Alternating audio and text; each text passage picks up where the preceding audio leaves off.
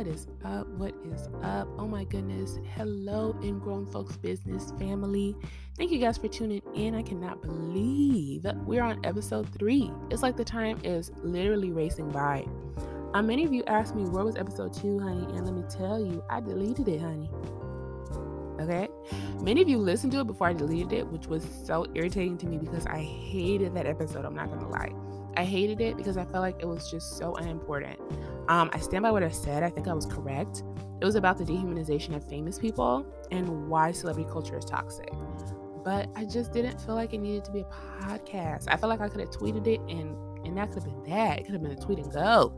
I felt like I was dragging it out. So I deleted it and I just redid a new topic on my Instagram live. So if you go to Ingrown Folks Business on Instagram, I have there posted a live, which I covered um, the people of color uh, phrase and why I don't consider myself a person of color.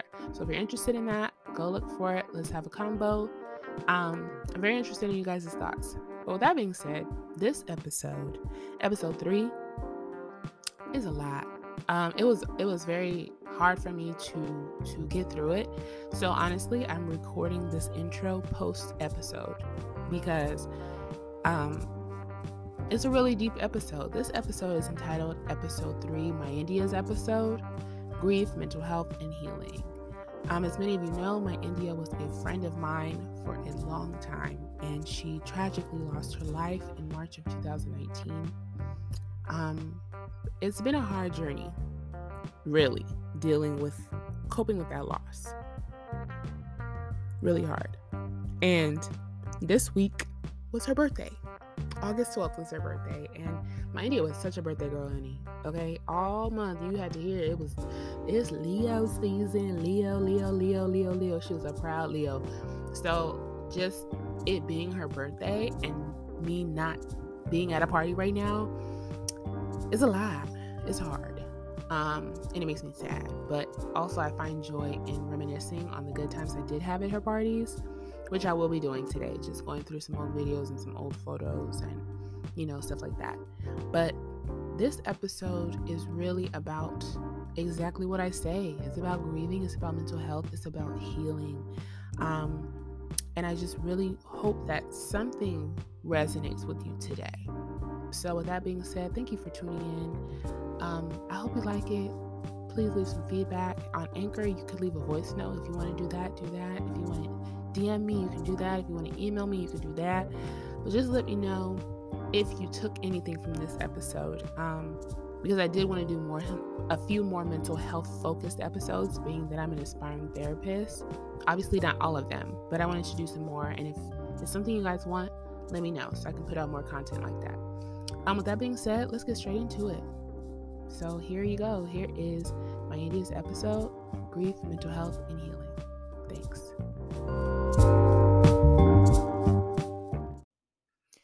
So I want to start just by talking about my India. Um, my India was everything. She was soft, she was strong, she was kind, she was down, she was crazy, everything in one person. She definitely was a force, a ball of energy, a ball of fun, everything. Um it's crazy how when you look back and realize the tiny amount, right, of time that you really had with somebody. No matter how long that time is, it really never seems to feel long enough. Um, me and my India were friends from the time I was 13 until the time I was 21 and she was 20. Um, we met through a mutual friend of both of ours. So our mutual friend was both of our best friends. So she was my India's best friend and she was my best friend. And she is the reason that we met. That was in seventh grade, I think. Um, so originally the friendship was just like, you know, me and my India going to the mall, me and my India getting ice cream, going to the movies, you know, just like hanging out as young teenagers. But as we grew, as we got older and as we matured, the relationship became a genuine, real friendship. We spent a lot of time talking about a lot of stuff, a lot of a lot of real stuff, a lot of real life we experienced uh, together, the three of us. And when she passed away, it literally felt like the end of an era, right? So every birthday since maybe 16 to 19, my India and our friend, my former friend, we had sleepovers, you know, every day after or every time after my birthday party, excuse me, just like three way phone calls, you know, meeting up for lunch. Like we were just like always having a good time together, but like always together, you know, and especially birthdays. Like birthdays were the thing. You do not miss so and so's birthday. You do not miss my birthday. You do not miss my birthday. It was just a big deal for us. And we were just really connected in that way. And so when she passed away, it literally felt like the end of an era. Like I remember thinking, like, what am I gonna do on my birthdays now? You know what I'm saying? Like there's not gonna be any of my India in the house, staying up late, being loud, you know, talking crazy. You know, what what are we to do now? Really? So, uh, when I found out my India passed away, one of my friends called me and told me, and I'm really grateful for that because had she not, you know, I don't know how long it would have taken for me to find out, but she called me for that purpose, you know, so that I didn't have to wait, you know, days to find out. So she called me the night that it happened. And um, I remember that night, me and my former best friend, we were not on good terms. We hadn't been speaking for, I don't know, maybe a year or two. But I immediately called her because she was my India's best friend. Um, long story short, we ended up kind of just squashing whatever issue we had for my India. So we were going to the hospital together. We were up late nights talking about, you know, just stories of my India and just like, you know, praying for her. I mean, the whole thing. And when my India passed away and we went to the service, um, I think that that's when I realized that whatever we thought we could potentially salvage of our former friendship, I realized it wasn't going to happen. And the reason was that I realized I was grieving two things. I was grieving my India and I was grieving my previous friendship with the person who introduced me to my India. And so it was overwhelming because, as I said before, it was like the end of an era, like just like my, a whole huge chunk of my life is now done, right? At the same time. So, me and this former friend, like I said, I tried to fix whatever we could, have discussions, and it just wasn't going to happen. And I just felt like I cannot personally grieve something else. You know, I have to grieve my India. I don't want to because I want her to be here, but I have to grieve her. So I don't want to grieve you too, right? I don't want to grieve this friendship too.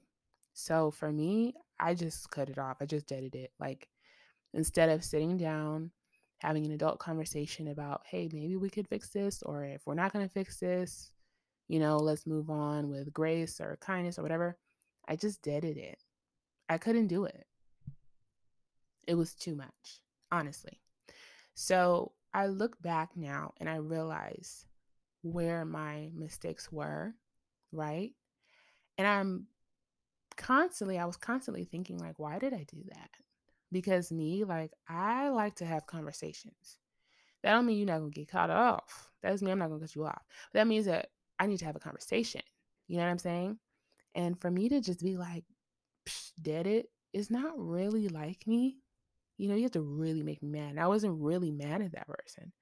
So I was trying to figure out why I did that. And I realized now that I was grieving and I was telling myself that I was doing a lot better than I was And that that faking it is what I thought was helping me get through it, but instead it was coming out in other ways, right? So I was like lashing out.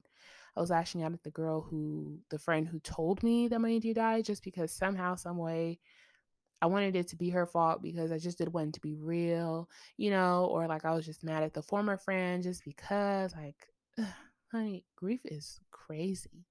So I was just angry and I was just bottling it up. And I just felt like nobody understood. I just felt like people were expecting me to hold it together. And I just was mad. I was just mad and I was just angry. So I went to my therapist. Shout out to therapy. Shout out to her, therapy as a whole, because I put myself in therapy as an adult. But when I went to my therapist, uh, she explained to me, you know, what grief looks like, right? So I want to talk about the five stages of grief. Um, as many of you know, they don't always have to be in order. Um, I think a lot of people are under the assumption that they are one, two, three, four, five, but sometimes it's two, three, one, one, two, three, four, three, two, five, you know? So keep that in mind as well because I definitely had a lot of different stages that I was going in and out of. Um, denial was my best friend though. Denial was number one, and she was my best friend. You know, to me, my auntie was on vacation. That's how I got through about the first two months, honestly. Um, but a lot of people sometimes can become comfortable in one of the five and stay there longer. So the five stages are denial, anger, bargaining, depression, and acceptance. So, um, these stages came from a Swiss psychiatrist, and she actually developed them for people who were experiencing like illness, right? So, people who were experiencing cancer or just a life threatening fearful, uh, scary, whatever. That's what it was about. But then it was later adapted for loss. Um, that was Dr. Kubler Ross, by the way. So when you talk about bargaining, too, I want to talk about bargaining because bargaining is not just about what if. It is it is what if sometimes. It is what if or if only I had done this, blah blah blah.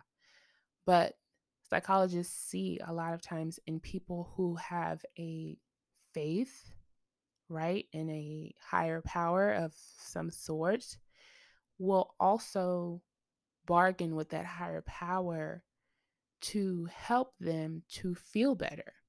So, like, if, for example, telling the higher power, if you take this pain or this grief or this sorrow from me, I'll do this.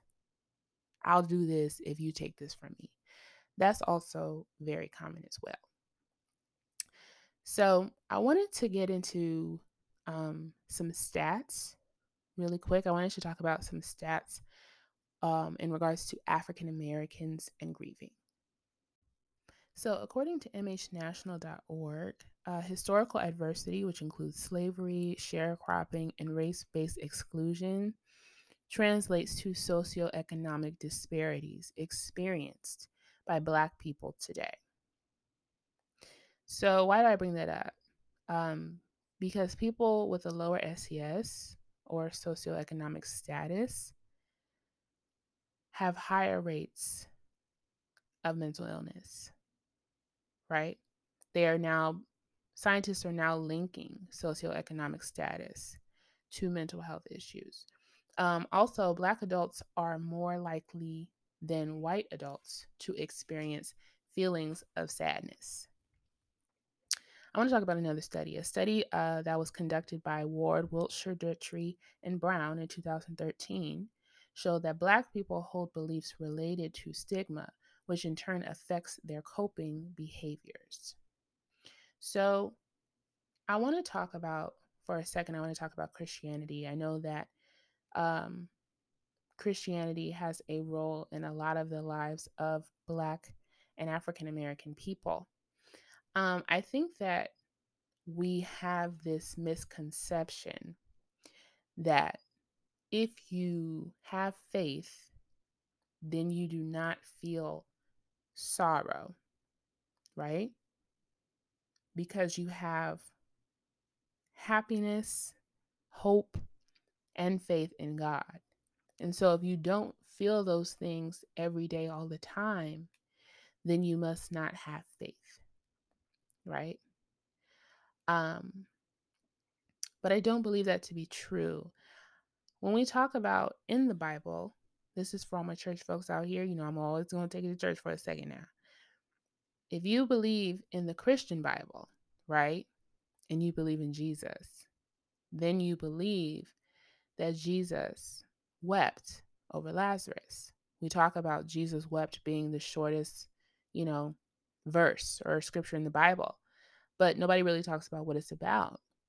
And Jesus wept over his friend Lazarus because Lazarus died. And even though Jesus knew that he was going to raise his friend up, that he was going to wake him up, he still felt sadness and he still wept. And so when you think about the fact that the Bible says there is nothing that we feel that God has not felt, imagine what he felt in that time to weep over someone he knew he still himself was still going to wake up. So no, I don't believe that that you have to always be in a space where you are, you know, happy, over the moon, excited, you know, not feeling low of any kind, especially when you're talking about the loss of someone's life. You know, now I understand that as Christians, we have a blessed hope, right? We have a hope that we will see those people again. That is not, I'm not denying that. But what I'm saying is to deny yourself of natural feelings and emotions um, I, I personally do not believe it has any anything to do with anything God has said, personally. Um, so I'm going to move on. I also want to talk about another part of the study from the same people where participants in the study were more likely to um, receive mental health services than acknowledging psychological problems. So, uh, let's do it. Let's let's do some more stats.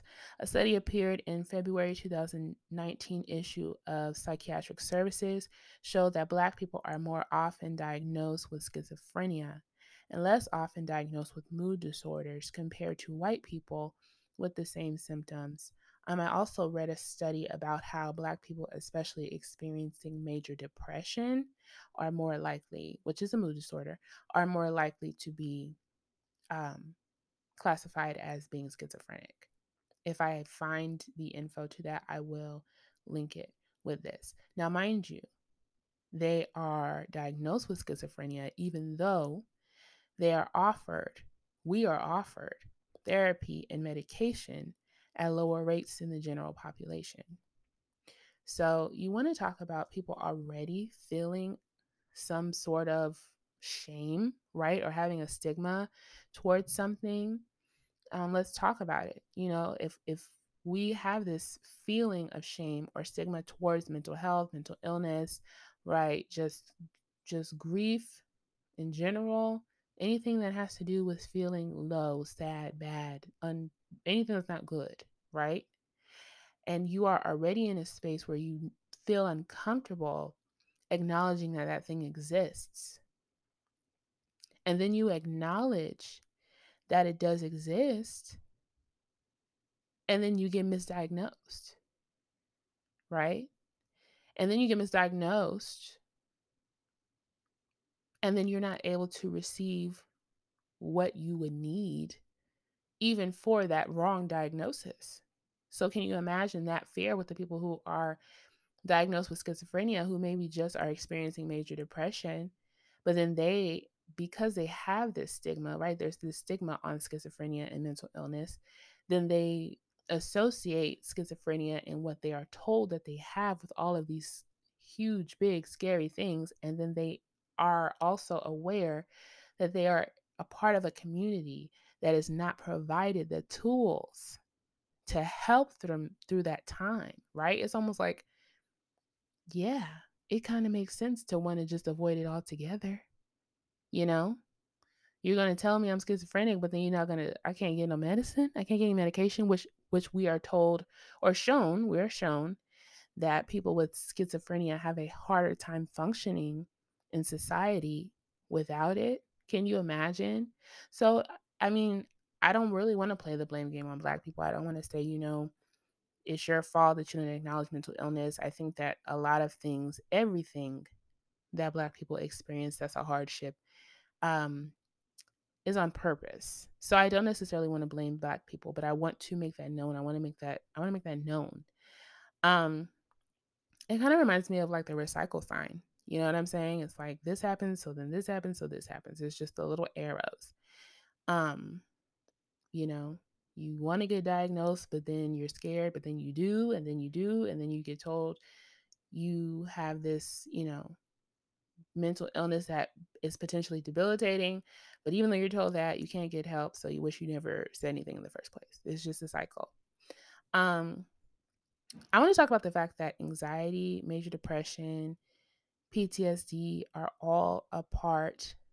Um, well, they can all be a part of grief. They can all show up um, alongside grief. It's not abnormal to experience other forms of mental illness or to experience forms of mental illness during grieving. So, anxiety right? I suffer from I, I deal with anxiety. Anxiety can look like hot to cold, right? Your temperature fluctuating up and down, up and down. It can be tingling in your legs or your arms, your extremities. It could be tingling in your head. You know, it could be impending doom. So you feel like I don't know what it is, but something's about to happen right now. Something bad. I don't know what, I don't know what, I don't know what. And you can't turn it off. Um, anxiety can make you restless, right? You might not be able to sleep. So you might have insomnia. Um, let's talk about major depression. You know, you might overeat or not eat at all. You might oversleep or not sleep at all. You know, you might have thoughts accompanied um, by suicidal thoughts. You know, you might have PTSD. PTSD is, you know, so say that the person that you're grieving is someone you saw pass away, is someone that, you know, you were there, you were part of the situation, whatever um yeah you can experience flashbacks you know you you can literally literally feel that you are in that place in that time again.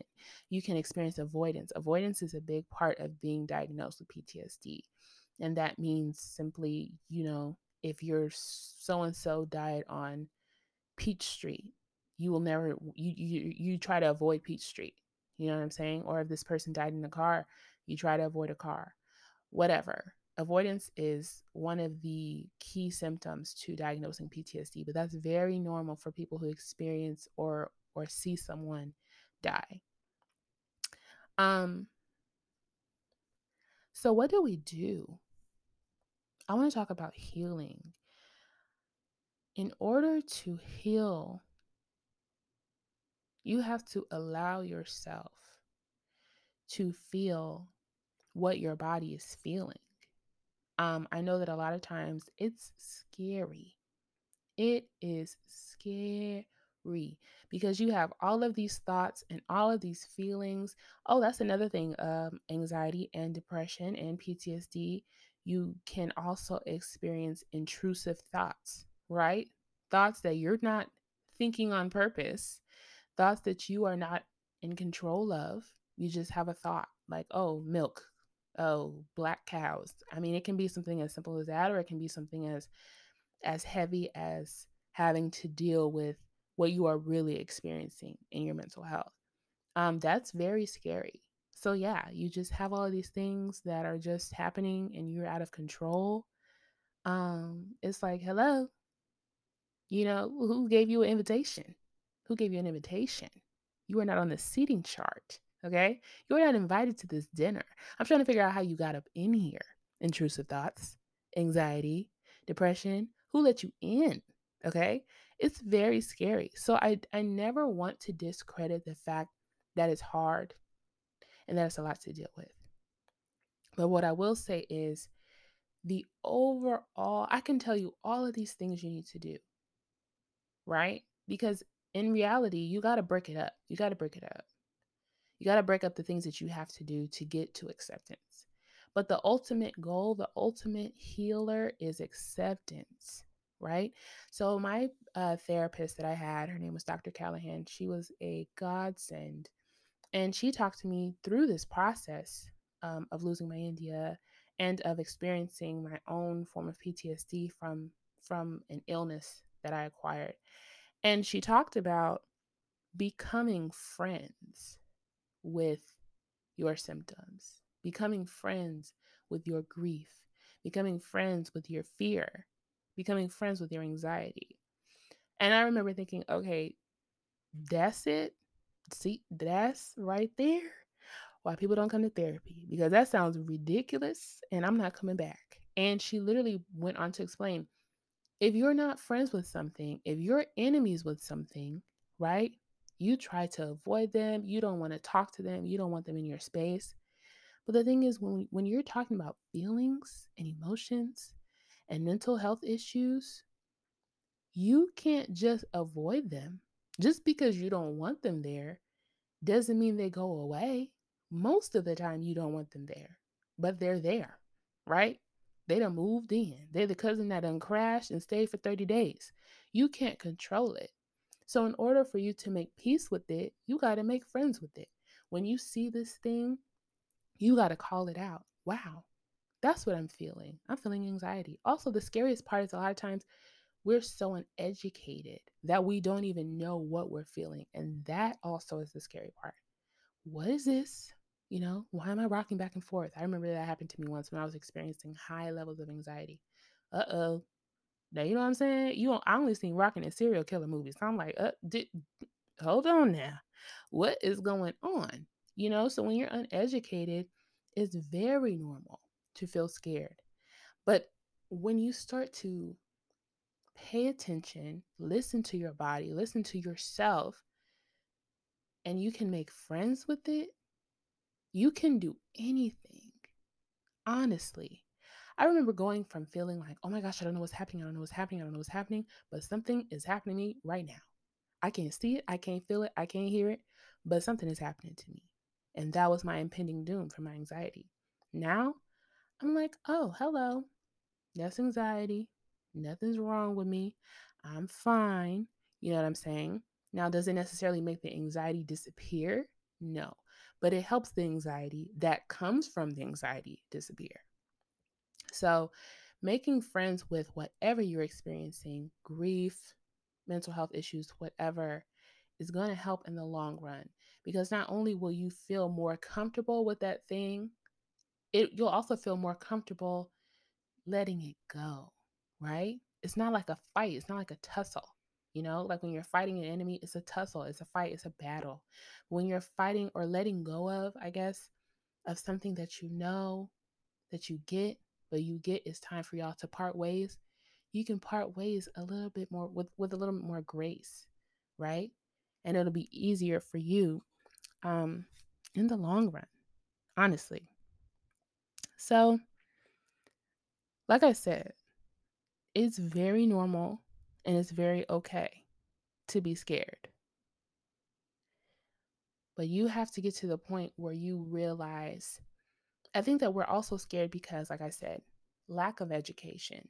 Not only have we lacked education on in regards to what these things are, but then where they come from, how long they stay, what's normal and not normal. And so for me, experiencing the amount of grief that I was experiencing over the loss of my India, I felt like it was abnormal.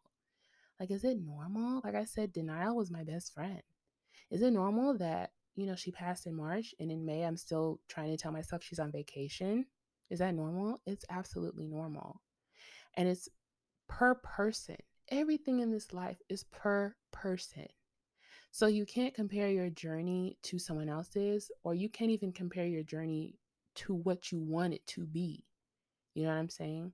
I absolutely believe that you can put in the work and absolutely b- believe that the work can pay off.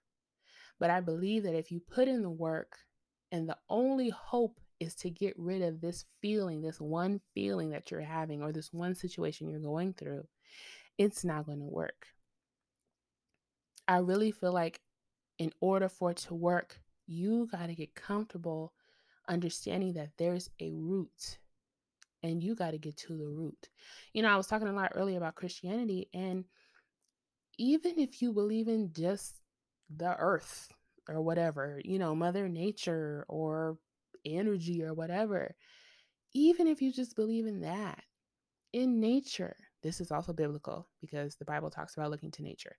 But even if you just believe in Mother Nature, energy, or whatever, if you look to nature, nothing that needs healing gets healed by staying in the same environment with no change, right?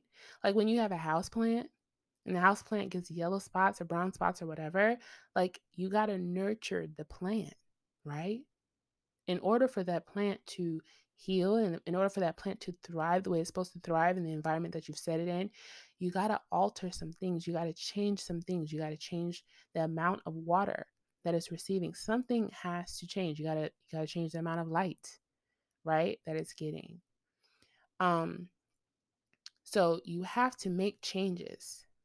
And then you also have to get to the root. So if you're trying to, you know, work tend the ground, it doesn't make any sense if, you know, the plant is dying to water the petal. like you water the root. You don't water the leaf, you water the root. You get what I'm saying? So you got to get to the root. You got to get comfortable and understanding of how to get to the root so that when when you are put in these situations or when these situations arise where you are in, you know, in the middle of your grief, in the midst of your your anxiety, in the midst of your depression, you are allowing yourself not only to feel those things, but then you're also allowing yourself the opportunity to heal those things. Um, you know, I talk a lot about how previous generations before us, mental health was not was not a thing. You didn't talk about it.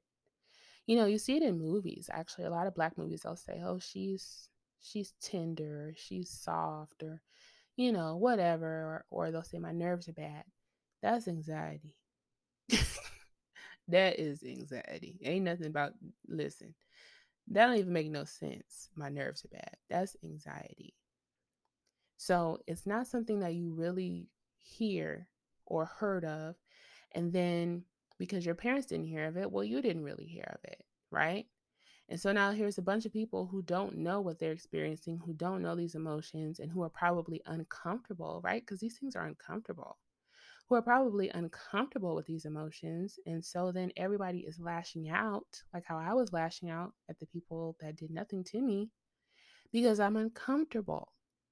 So somebody has to come along and allow these these um, realities to be okay. Right? I think one in every five Americans experiences um, mental illness, deals with mental illness. So we have to get comfortable with talking about these things. We have to get comfortable with feeling these things so that we know how not only to help ourselves, but how to help others. And I feel as though you have to create a space, or if you want, let's say if you want to create a space where you feel as though your kids and yourself will be able to talk about mental health, grief, grieving, loss of a loved one freely, it's up to you to do the work. Right? It has to start with you.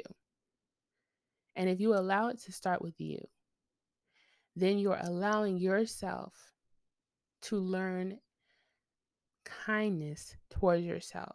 Because if you're not allowing yourself to feel these things, what are you doing? Ultimately, you're just fighting yourself. You're just fighting yourself. It's funny because we feel like we're fighting against, I think even I said it a little bit uh, prior to this in the podcast. You're fighting these feelings or whatever, but ultimately, you're fighting yourself. If you are fighting all the time, you're fighting yourself. And that's why most people who experience mental illness are tired. It's an internal battle. So sometimes you got to surrender. Now, do I do I mean surrender and lay down and die and give it on up? That's not what I'm saying. But I think surrendering in the more so in the, in the and as an acceptance as an acceptance, which is what I'm saying. It all comes down to acceptance.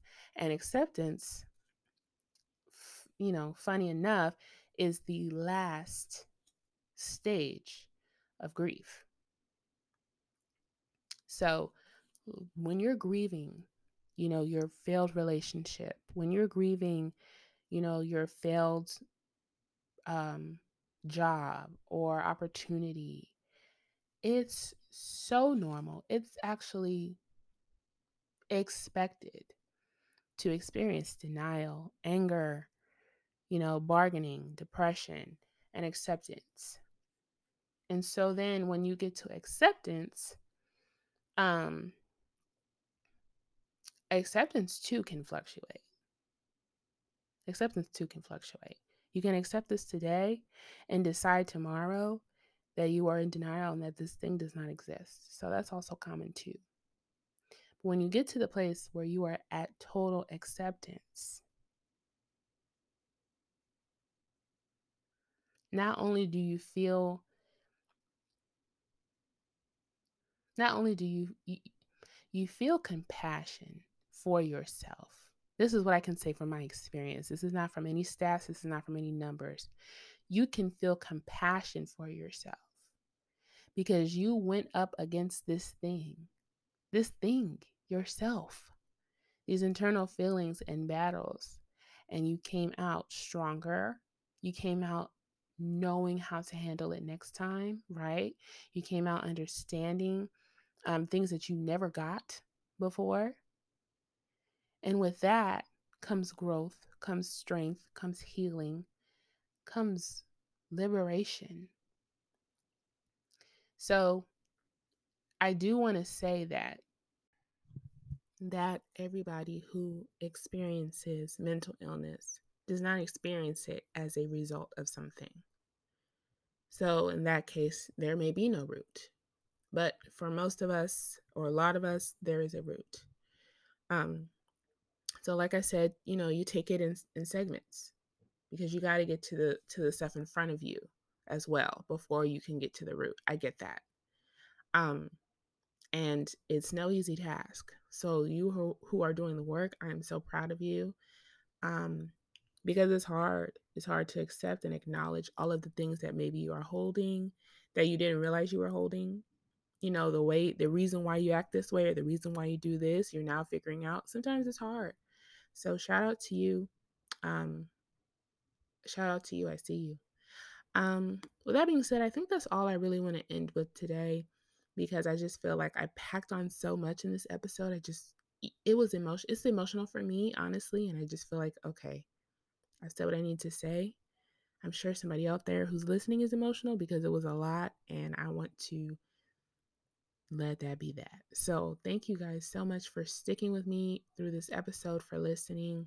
This was a very vulnerable episode for me. I just want to leave you with a few things if you have people out there who you can trust, who love you, who you feel safe with, friends, family, partners, spouses, please reach out to them because more times than not, they would prefer for you to reach out and to be upfront and honest about what you may need or what you're going through than for them to find out later um, in a more unpleasurable circumstance. So please do that. If you don't have anybody you feel comfortable with, please it um DM me, I'm sorry, on Instagram at Ingrown Folks Business. My DMs are absolutely open. Absolutely. I also want to refer you guys at to the fact that you guys can hit up 211 or the NAMI helpline for help with finding free and affordable mental health services near you. So the NAMI helpline is 1 800 950 950, I'm sorry, NAMI, or that's 1 800 950 6264, or you can email them at info at NAMI.org. Um, yeah, thank you guys so much. I do want to end though by just saying to my India, thank you, my my, for all of the love, all of the support, all of the memories, all of the joy. There's so much joy. That's the only thing, honestly, that pulls me through is the joy. Thinking about all the joy I experienced with my India, all the craziness, all the stories, all the loudness, all of it. I just literally cannot even believe half of the things that we laughed at, went through, did, said. And I'm so grateful that I got to experience her in such a full capacity um, I also want to say I am not the only friend my India had. My India had a gazillion friends, and I was just one of the few people who was blessed enough and lucky enough to witness um, her and her and her and all her greatness. Um, I want to give a shout out to Angie, and I want to give a, a shout out to her dad, Sally, for just thank you for creating the most perfect person. She just was everything. And I just miss her and I love her so much. I think of her daily. Um, some days are easier than others. You know, some days I think of her and I smile, or I'll look at videos and I'll laugh. And then other days I am overwhelmed by the fact that this person who I knew for sure would be in my wedding, would be a bridesmaid, you know, just is not here. Um, so yeah, like I said, healing is a is a funny thing because you're never, you know, you're never really sure if you're healed from something or or not. But I I'm at the point where I realize no, I have definitely now reached acceptance, and it it may take a while, and I'm okay with that. Um, I'm okay with missing my friend in the heaviest capacity for as long as I need to because that was my friend. Um, so yeah, with that being said, thank you so much, Maidia. Happy birthday. You were the one of the greatest things to happen on this planet. I love you. Uh, thank you guys for tuning in. And with that being said, stay up, stay blessed, and stay in grown folks' business. Bye, y'all.